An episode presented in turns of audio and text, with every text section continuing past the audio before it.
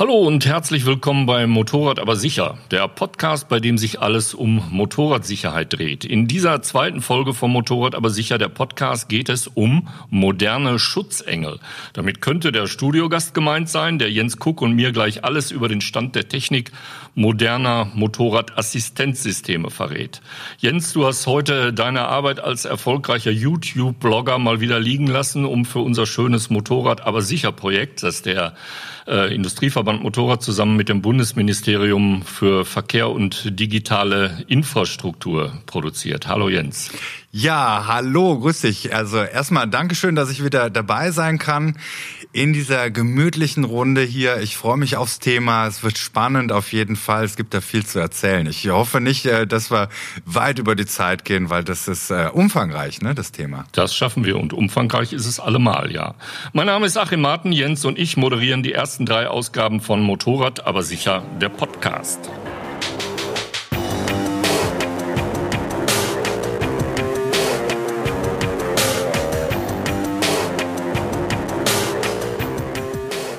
Moderne Schutzengel, Gegenwart und Zukunft digitaler Motorradassistenzsysteme. Ein Blick in die Zukunft wirft für manche Motorradfahrer Fragen auf. Autonomes Fahren, Elektromobilität, digitale Assistenzsysteme, die das Fahren durch Rechnerleistung sicherer machen sollen. Die nächste Generation der digitalen Helferlein nutzt Frontradarsysteme und weist auf Gefahrenpunkte hin. Und die digitale Kommunikation zwischen Verkehrsinfrastruktur und Verkehrsteilnehmern, also auch uns Motorradfahrerinnen und Fahrern, nimmt an Wichtigkeit zu.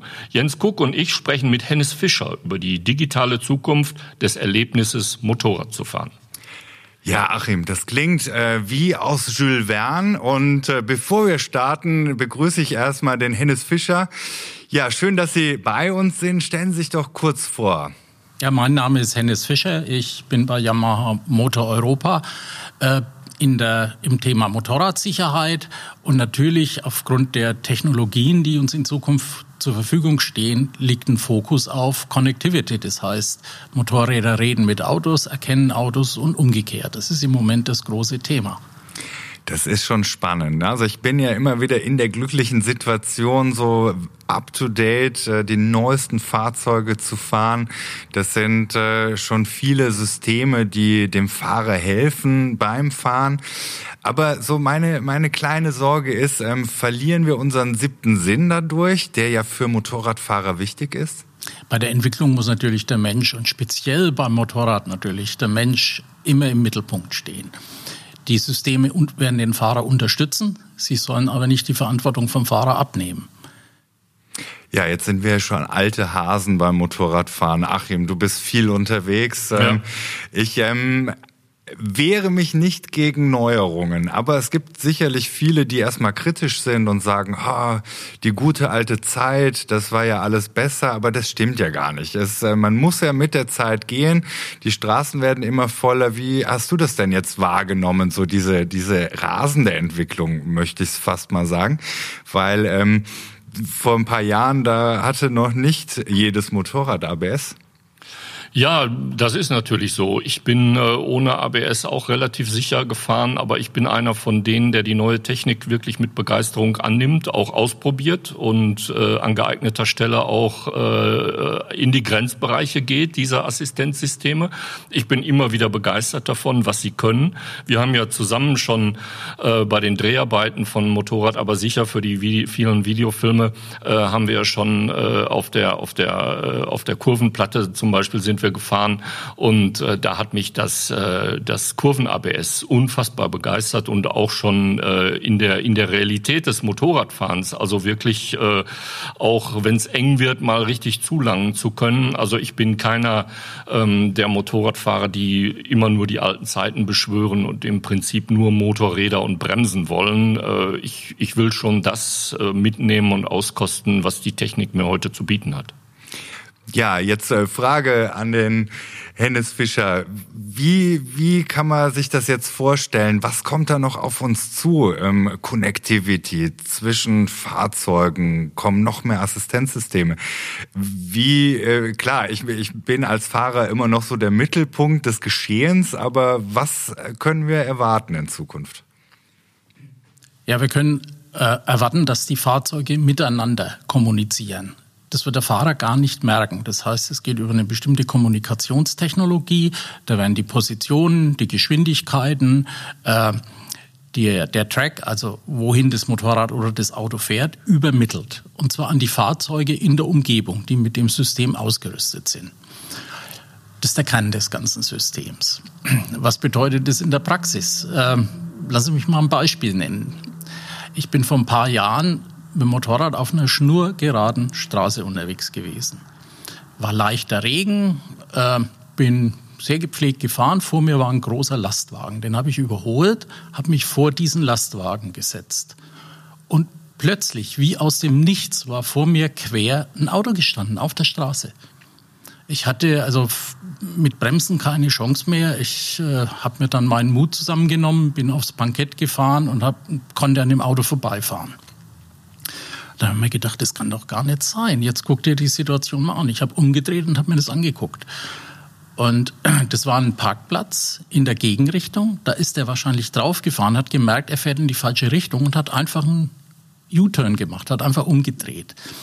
So, und gesehen hat er mich nicht und wahrscheinlich aus dem einfachen Grund, ich war vor dem LKW, der hat den LKW gesehen, der war weit weg und hat das Motorrad nicht gesehen. Das sind so typische Unfälle. Wir wissen ja, dass zwei Drittel der Unfälle passieren, weil der Autofahrer den Motorradfahrer nicht sieht. So, und jetzt zwei Drittel, ne? Also zwei Drittel. Ich, ich, ich wiederhole es jetzt hier nochmal äh, explizit, weil das äh, vielleicht im Satz jetzt untergehen könnte. Also das ist schon sehr, eine sehr hohe Fehlerquelle, von der wir da sprechen. Ne? Genau, und jetzt kommen wir zum, zum System. Wenn wir jetzt das Beispiel nehmen mit dem U-Turn, hätte das Auto das System gehabt und mein Motorrad, wäre ich gewarnt worden und was noch viel wichtiger ist, der Autofahrer. Dem wäre eine Mitteilung im Cockpit erschienen, da kommt ein Motorrad von rechts, bleib mal stehen. Und äh, das ist jetzt ein System, was sich ähm, schon jetzt kombinieren lässt mit dem Assistenzsystem vom Fahrzeug?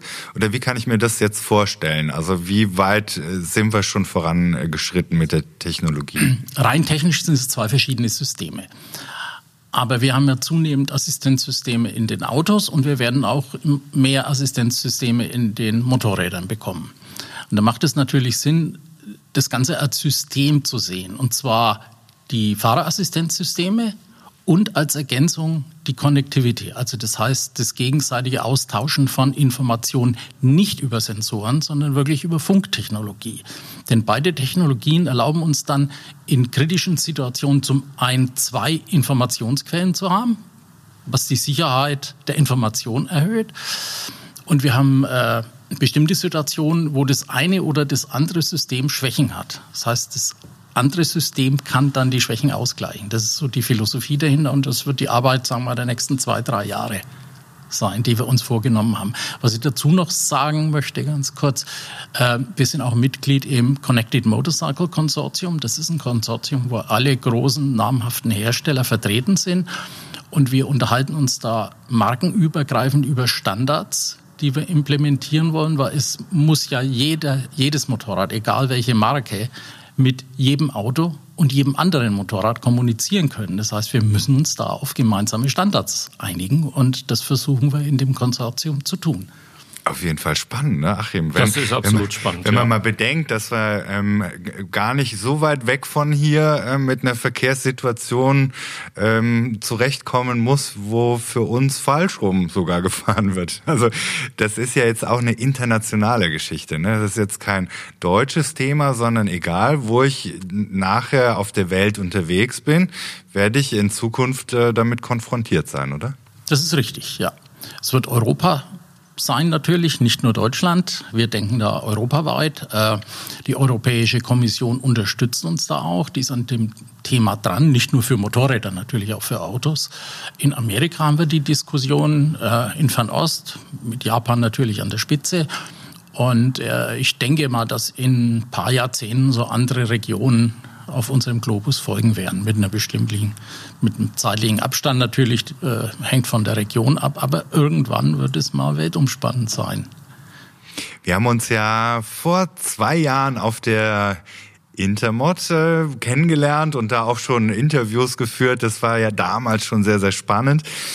Kann man da schon äh, Fortschritte verzeichnen. Damals äh, stand auch noch äh, stand ein Motorrad da, eine Yamaha war das, die schon äh, mit einem System ausgestattet war. Was macht das System? Wie geht's dem System? Ist es weiterentwickelt? Wann haben wir es in der Serie? Ja, das System ist natürlich weiterentwickelt. Äh, in zwei Jahren muss man schon ein bisschen Weiterentwicklung sehen. Ähm, die Systeme funktionieren einfach besser, sie sind genauer geworden. Wir haben äh, die Schwachstellen, die wir hatten, systembedingt äh, vielleicht nicht komplett ausgemerzt, aber da sind wir dran. Ein weiterer Fortschritt ist, dass, äh, jetzt muss ich mal in die Autorichtung denken, dass einer der großen Hersteller ein Massenfahrzeug in den Markt gebracht hat, das schon mit der Technologie ausgerüstet ist. Das Fahrzeug kann zwar noch nicht alles, ähm, aber es hat die Basis dazu, in der Zukunft äh, auch die anderen Funktionen zu beherrschen, die die wir als Motorradfahrer brauchen. Das heißt, da ist ein Fortschritt sichtbar.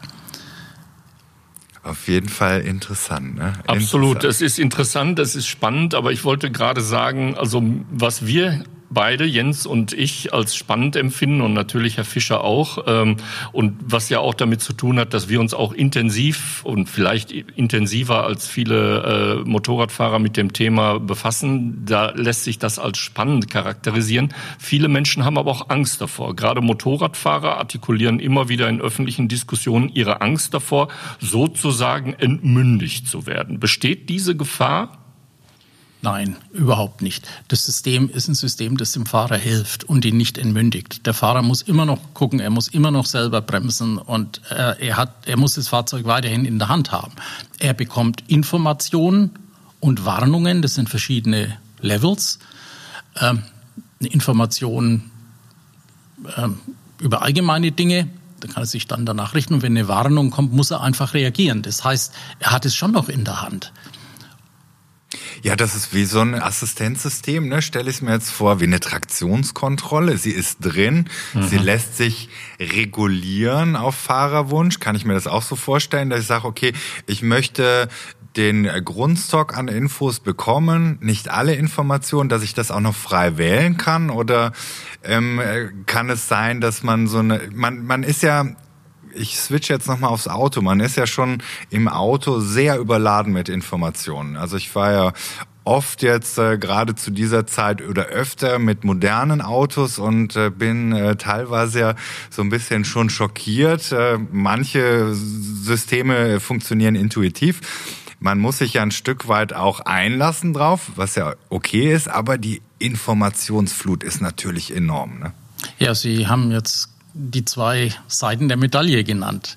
Äh, die wichtigen Informationen müssen an den Fahrer weitergereicht werden. Da geht es ja um Unfälle und es geht um die Gesundheit oder im schlimmsten Fall um Leben und Tod.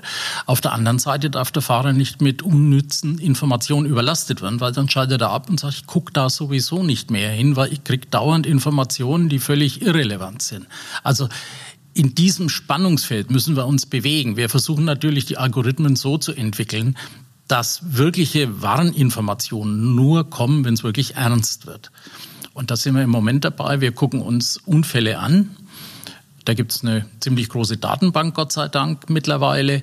Und wir versuchen jeden Unfalltyp, sagen wir mal ein Linksabbieger. Auto will links abbiegen, sieht das Motorrad nicht und nimmt ihm die Vorfahrt.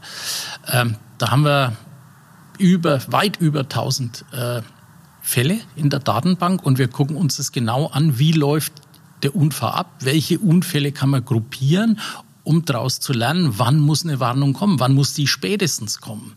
Das heißt, in dem Fall bekommt der Autofahrer oder der Motorradfahrer nicht eine Warnung, wenn die Situation sich entschärft, wenn man das detektieren kann. Der bekommt sie dann wirklich nur, wenn es ernst wird. Und entweder der Motorradfahrer oder der Autofahrer reagieren muss. Das heißt aber, im Gegensatz zum Beispiel zum Autofahrer, der ja heute schon mit einem Fahrzeug unterwegs sein kann, das selbsttätig bremst, äh, wird das Motorrad nie automatisiert eingebremst, sondern es geht immer um eine akustische oder optische Warnung. Naja gut, wenn man in die Zukunft guckt, kann man nie, nie sagen. Ähm, Im Moment denken wir nicht dran, das Motorrad automatisch zu bremsen. sondern eine Information dem Fahrer so zu präsentieren, dass er sich auch wirklich sieht. Da gibt es natürlich viele Herausforderungen. Wenn ich jetzt auf die einzelnen eingehe, dauert das Interview wahrscheinlich zu lange. Aber äh, man kann es ihm wahrscheinlich nicht nur übers Display, also über sein Cockpit präsentieren, sondern wir müssen uns da auch noch ein paar andere Dinge einfallen lassen, dass er die Warnung dann wirklich bekommt. Und dann muss er reagieren. Mhm. Und das, äh, wie wird das im Verhältnis zum autonomen Fahren sein? Das ist ja auch so ein, äh, so ein, so ein Thema, das Motorradfahrer im wahrsten Sinne des Wortes elektrisiert. Das heißt, teilautonomes Fahren bei Autos werden wir ab dem nächsten Jahr erleben. Ähm, und ich bin als Motorradfahrer, wenn ich denn Autobahn fahre, bin ich äh, Gegenstand oder, oder bewege ich mich zwischen teilautonom fahrenden Autos. Wenn ich das jetzt noch ein ganzes Stück weiter schaue, äh, sagen wir mal bis 2030, da werde ich mich wirklich unter autonom fahrenden Autos mit Fahrern, die mit ganz anderen Dingen beschäftigt sind, die Zeitung lesen, werde ich mich immer noch sozusagen als analoger, zwar äh, elektronisch ausgerüsteter, aber analoger Motorradfahrer bewegen. Was wird das ändern? Wie wird das auf Motorradfahrer einwirken? Naja, zunächst mal muss das Auto alles erkennen, was um das Auto herum passiert, auch ein Motorrad.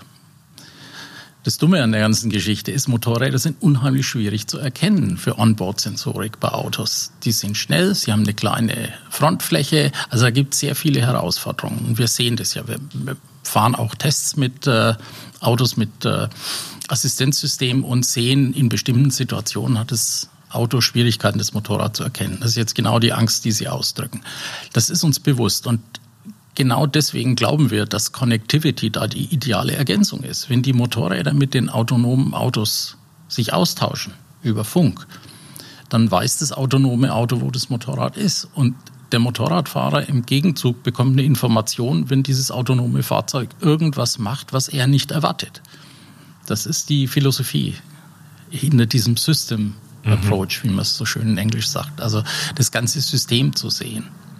Also das autonom fahrende Motorrad steht im Moment noch nicht im Testlabor. Naja, wir haben alle schon äh, experimentiert. Es war ja auch schon in den Medien mhm. zu sehen. Also die, die, ein paar große Hersteller, äh, einschließlich der Firma, für die ich arbeite, ja. wir haben solche Fahrzeuge. Aber wir sehen da mit bestehenden Motorradkonzepten äh, nicht die Nachfrage. Ich meine, warum fahre ich Motorrad? Weil es mir Spaß macht, weil ich die Natur genießen will und weil ich selbst mit dem Motorrad mich beschäftige und das einfach selbst fahren möchte. Ja, wir haben sogar eine äh, Podcast-Runde, äh, die ähm, ähm, den Namen äh, Easy Rider beinhaltet. Wie sehen Sie den Easy Rider in Kombination äh, mit dem autonomen Fahren? Also zunächst mal sehe ich jetzt keinen Widerspruch, was die Technik anbelangt. Die Technik, über die wir reden, hilft dem Motorradfahrer ja und sie hilft ihm auch im automatisierten Verkehr dann zurechtzukommen. Und äh, es gibt ihm Informationen, was tut das autonome Auto und so weiter. Das ist ein wesentlicher Gewinn an Sicherheit.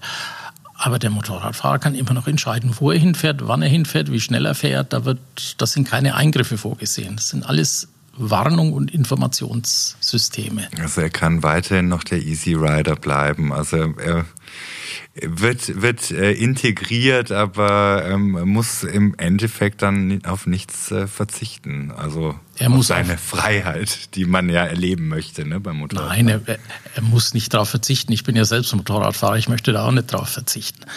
Ähm, aber die Systeme helfen ihm einfach in einem komplizierteren Verkehrsgeschehen und das wird sich noch komplizierter entwickeln in den nächsten Jahren. In so einem Verkehrsgeschehen einfach sicher zu fahren. Das Ne, das ist so, wenn wir, wenn wir über die Zukunft sprechen, gucken wir vielleicht auch mal direkt äh, in die Gegenwart, was wir für Systeme schon an Bord haben. Und das ist ja auch schon beeindruckend, wie weit die Technik ist. Viel kommt vom Rennsport, das wird von den Besten der Welt getestet. Anders kann man es ja gar nicht sagen. Auch wenn wir jetzt den äh, Namen Rennsport hier nicht ähm, bewerten wollen. Aber es ist so, dass die Systeme, die auf dem Markt sind, im Motorrad natürlich äußerst zuverlässig funktionieren. Es sollte aber auch jetzt kein Freibrief sein, dass man sagt, ja, ich habe ja alles dran, ich kann jetzt äh, machen, was ich will. Ne? Da muss man auch so ein bisschen aufpassen. Wie ähm, geht man mit dieser Situation um? Naja, zum einen, Sie haben es gesagt, man muss aufpassen. Die Grenzen der Physik kann ich auch mit intelligenten Systemen nicht überschreiten. Also der Fahrer ist da schon in der Verantwortung. Das ist übrigens auch im Rennsport so. Also man kann auch mit den modernen äh, GP-Motorrädern immer noch einen Crash bauen und das sehen wir ja ab und zu mal. Die Systeme sind dazu da, äh, genau zu verstehen, wo befindet sich das Motorrad, welche Fahrsituation ist da, welche Schräglage, wie stark wird gebremst, wie stark wird beschleunigt und so weiter. Das heißt, das Motorrad weiß ziemlich genau, was es tut und reagiert dann unter Umständen mit äh, Systemregularien. Also das heißt entweder Traction Control, also äh, Schlupfregelung oder anderen Dingen, kann auch äh, die, die äh, Federelemente beeinflussen und so weiter. Äh, aber nochmal, Motorradfahren bleibt Motorradfahren und äh, ich muss wissen, was ich tue, nach wie vor auf dem Motorrad. Äh, die Systeme können sicher Fehler ausbügeln, viel mehr als vor 20, 30 Jahren. Aber der Motorradfahrer wird immer noch im Mittelpunkt stehen. Ja, ja, wenn, wenn man jetzt so die, die Entwicklung sieht, ja, also Spanne 0 bis 100, nennen wir es mal, klar, ist äh, nach oben hin keine Grenze gesetzt. Wie könnte man es jetzt einschätzen? Wo stehen wir jetzt? Also bei einer Skala von 1 bis 100. Ja, es kommt drauf an, wo 100 ist. Ja. kommt ich, noch viel. Haben wir noch viel zu erwarten, was so die Standards, die wir jetzt schon als Standard haben, noch zu verfeinern? Ja, ja, da wird noch mehr kommen. Stehen wir bei 50? Ich würde sagen unter 50. Unter 50. Das kommt oh, jetzt das natürlich auf. Ja, ja, okay. Ja. Aber es welchen Zeitraum? Für eine einfache Einschätzung, ne? Genau. Ist das, ist das äh, geheimer äh, Entwicklungsstoff oder können Sie uns verraten, was kommen wird, was, was auf dem Motorradfahrer zukommen wird an Assistenzsystemen zum Beispiel? Naja, im, im Großen und Ganzen äh, muss man auf die Autos gucken, was haben die drin. Also ich denke mal, dass so Abstandsradar, ähm, und äh, Sensorik, die eben beim Motorrad technisch möglich ist, kommen wird.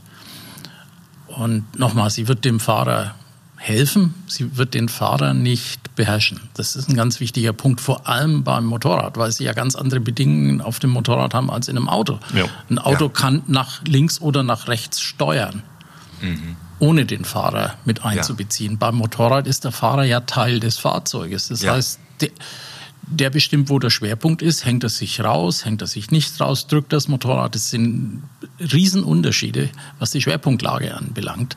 Und damit müssten Systeme ja zurechtkommen. Das ist also wesentlich komplexer als beim Auto. Insofern sind da physikalische Grenzen gezogen. Also es liegt letztendlich an der Komplexität der Technik, des Motorrads in diesem Fall, äh, dass beim Motorrad in erster Linie in Richtung Sicherheit geforscht wird, beim Auto aber durchaus auch mit dem Ziel, autonomes Fahren zu ermöglichen. Der Autofahrer will möglicherweise autonomes Fahren, der Markt will das. Davon gehen jedenfalls die Autobauer von aus. Der Motorradfahrer will das nicht. Haben Sie sich auch mit dieser, auf dieser Menschebene äh, mit den beiden Subjekten sozusagen befasst? Also der Autofahrer und der, der Motorradfahrer, wie andersartig die ticken? Ja, ja, natürlich. Äh, Motorradfahrer ticken anders. Wenn man die Motorräder so definiert, wie wir sie im Moment haben. Ähm, man kann sich natürlich in Zukunft Fahrzeugkonzepte auf zwei oder drei Rädern vorstellen, die einen anderen Kunden ansprechen. Also kleine Stadtfahrzeuge, das kann schon vom Motorrad mit beeinflusst werden. Aber ich denke, wir sollten uns vielleicht heute mal aufs Motorrad konzentrieren, ja, weil ich denke, Fall. dass die ja, meisten ja, Zuhörer Motorradfahrer sind. Natürlich. Und das Motorrad wird ein Motorrad bleiben müssen. Mhm. Sonst ist der Reiz mhm. des Fahrens weg und äh, der Spaß am Motorradfahren. Und nochmal, die Systeme werden den Fahrer unterstützen. Ich persönlich glaube, dass sie Unfälle verhindern werden. Ähm, ich habe eingangs ja das äh, Beispiel erwähnt, das mir passiert ist vor zwei Jahren. Ähm, ich möchte solche Situationen nicht haben als Motorradfahrer. Ähm, aber ich möchte natürlich auch meinen Spaß am Motorradfahren behalten. Und nochmal zwischen diesen Spannungsfeldern werden wir uns in der Entwicklung bewegen. Ja, das ist auf jeden Fall gut zu hören, dass wir uns alle keine großen Sorgen machen müssen und das einfach annehmen sollten, ne? wie, wie äh, die Entwicklung halt voranschreitet. Also ich bin jetzt was beruhigter auf jeden Fall. Ja, wir können uns mit dem befassen, was wir für spannend halten und können danach greifen, auch nach Assistenzsystemen oder wir können es einfach lassen und damit natürlich auch mehr dem Zufall überlassen. Also ich möchte dann auch schon gerne informiert sein. Ich habe auch schon natürlich wie jeder Motorradfahrer die eine oder andere Situation erlebt, wo ich hinterher durchschnaufen musste und äh, gerne vorher erfahren hätte, was da jetzt für ein, für ein, für ein Schrecken oder für eine Überraschung äh, auf mich zukommt. Das ist äh, ohne Zweifel so, ja. Ja, ja. Also spannende Zeiten, die ähm, ja, äh, auf uns warten. Ja, ja. Was, was, äh, was für spannende Sachen haben Sie, äh, Herr Fischer, erlebt? Haben Sie solche Fahrzeuge schon gefahren, die mehr können als das, was heute Motorräder auf der Straße können? Und wie, wie haben Sie das erlebt? Ja, wir sind ja in der Entwicklung. Also ja. das heißt, ja. ich, ich fahre die Fahrzeuge schon. Ja. Okay. Ja, ist jetzt die Frage, wie viel können wir jetzt aus Ihnen an Informationen rauskitzeln? Ja. Ne? Also die Fahrzeuge können sicherlich äh, Unfälle verhindern, weil sie dem Fahrer eine Information geben, die er ohne die Systeme nicht hätte. Mhm. Das heißt, das Auto ist verdeckt oder wie gesagt, das Auto sieht den Motorradfahrer nicht. Und wenn man die Situation in Wirklichkeit mal durchfährt auf abgeschlossenen äh, Teststrecken, dann merkt man schon ziemlich schnell, dass äh, die Systeme der Sicherheit zuträglich sind. Und ich denke, wenn ich mir ein Motorrad in ein paar Jahren mal wieder zulege und die Systeme sind am Markt, ich denke, ich würde mir eins kaufen mit den Systemen. Gut, muss ich als Entwickler natürlich sagen, ist klar, aber das bringt einen echten Sicherheitsgewinn. Ja, also sind, man, man merkt das jetzt hier, ne? Ähm, ihr könnt äh, uns ja oder Sie können uns jetzt äh, nur hören, aber wir, wir haben ja Blickkontakt, ne? Ja. Wir sitzen aus, ausreichend äh, auseinander hier, aber das äh, ist so die Überzeugung. Ich erkenne das. Ja, ja, das Achim, ist, du erkennst das auch. Absolut, ne? das ja, das sind äh, diese leuchtenden Augen, ja. die dann hinter diesen äh, Assistenzsystemen stehen. Ja, das merkt man. Da merkt man natürlich den Entwickler. Was ist das größte Ding? Das das heißeste Ding, was jetzt so in der letzten Zeit entwickelt wurde an Assistenzsystemen oder auch an Connectivity? Was hat Sie so am meisten begeistert? Naja, was im Moment das heiße Thema ist, ich habe das ja eingangs schon erwähnt, ist einfach zu verstehen, was können die Autosysteme und was müssen die Motorradsysteme können, mhm. um sich gegenseitig zu ergänzen. Wir haben Situationen, äh, die zu Unfällen führen, wo wir genau wissen, die Autosysteme können das nicht leisten in so einem speziellen Fall. Und da müssen einfach die Motorrad-Connectivity-Systeme dann die Rolle übernehmen und dem Motorradfahrer und dem Autofahrer die entsprechenden Informationen geben. Das ist im Moment das heißeste Thema. Und das ist natürlich überaus komplex. Also jeder Unfall ist ja anders und man kann versuchen, das zu clustern, aber wir müssen wirklich in jedes Unfallgeschehen gucken, um zu verstehen, wie läuft das Ganze ab. Mhm. Und das ist sehr viel Aufwand. Ja, schönen Dank bis dahin. Für mich äh, bleibt also die Leidenschaft des Motorrads bleibt. Es bleibt aber auch spannend. Wie, wie gesagt, wir können uns äh, sozusagen das herauspicken und heraussuchen, äh, was wir denn haben wollen und die Assistenzsysteme, denen wir vertrauen wollen. Ansonsten bleibt der Weg das Ziel. Äh, ansonsten bleibt es beim Erlebnis Motorradfahren, auch wenn die Pkw-Fahrer äh, um uns herum alle autonom, zumindest auf Autobahnen unterwegs sind, können wir uns immer noch entscheiden, vielleicht sogar für die Landstraße, aber eben auch, äh, wie wir äh, fahren. Ähm, und wir sehen dann die, ähm, die sich heute manchmal so benehmen, als wenn es Motorradfahrer nicht gäbe, äh, schon frühzeitig und werden davor gewarnt. Ja, das war das Thema moderne Schutzengel, Gegenwart und Zukunft digitaler Motorradassistenzsysteme. Ähm, wir sagen erstmal Tschüss und äh, bleiben Sie uns gewogen. Das nächste Thema kommt und folgt. Mein Name ist Achim Marten. Ja, ich bin der Jens Kuck und sage auch Dankeschön für diese nette Runde hier. Also Ihr habt gehört, es muss sich keiner Sorgen machen. Ich bin auch sehr zuversichtlich, äh, was äh, unsere Zukunft angeht. Und äh, mit der Aussage, dass ich weiterhin der Easy Rider sein darf, freue ich mich schon aufs nächste Thema und sage recht herzlichen Dank, Herr Fischer. Und wem unsere Stimmen ganz genehm sind, der kann auch gerne mal bei Viva la Moped gucken oder Motorrad aber sicher. Da kann man dann wirklich gucken, da gibt's tolle Videos zu sehen. Und sonst, ja, bis zum nächsten Podcast. Ja, schönen Dank, Hennes Fischer. Sicherlich im Moment die kompetenteste Stimme, die zum Thema Motorrad Connectivity in Deutschland berichten kann. Herzlichen Dank. Bye bye. Tschüss. Tschüss. Dankeschön.